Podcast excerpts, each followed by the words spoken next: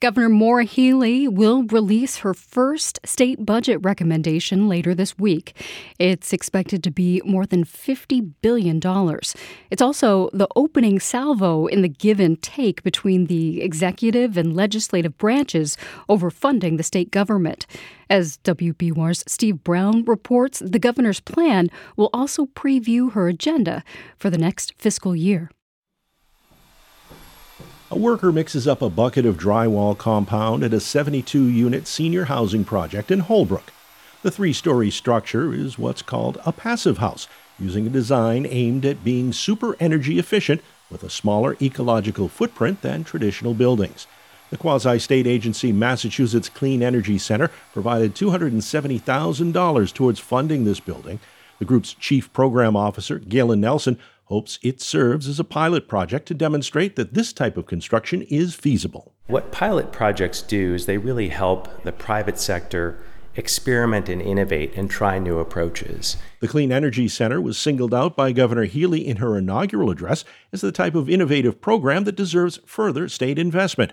That shout out was welcome news for Nelson and his colleagues. I think that Governor Healey understands that we need to make investments now to figure out how to decarbonize the wide variety of buildings that we have across this Commonwealth and to experiment so that we can reduce the cost of that transition, um, so we can increase the pace of that transition and make it easy for everyone. And Healey's chief budget writer, Administration and Finance Secretary Matthew Gorzkowicz, says the governor's proposal will include unprecedented levels of funding for the agency. I think we are looking at uh, the Clean Energy Center as being a key player in the strategy around offshore wind, as well as addressing uh, some of the climate priorities that the governor and lieutenant governor have. And as a result, they will, in fact, you know, there will be investments in, in that area. Meeting the state's carbon reduction goal isn't the administration's only budget priority. The governor wants to launch and fund Mass Reconnect, a program to provide free community college to students over 25 who don't have a college degree. Nate Mackinnon of the Massachusetts Association of Community Colleges says similar programs in Michigan and Tennessee are having great success. I think that if we find a way to recognize the value of not necessarily everyone having a four year bachelor's degree, but everyone having some form of post secondary education and training that allows them to have a job in the workforce uh, where they can write their own ticket.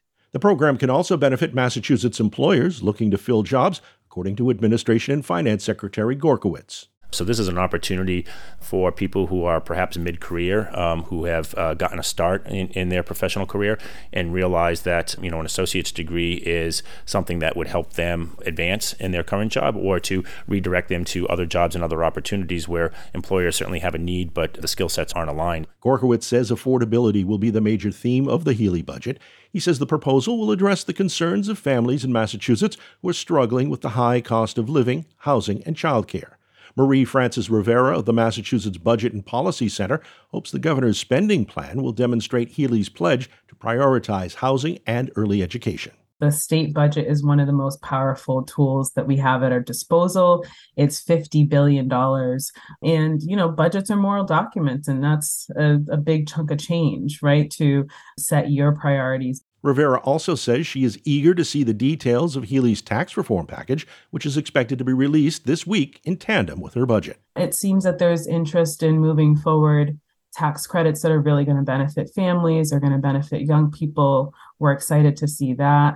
Some of our concerns would be in, you know, tax policies that would really disproportionately benefit wealthy individuals like the estate tax. Healey's budget and tax reform proposals are just the first step in the annual dance between the governor and the legislature over the state's finances.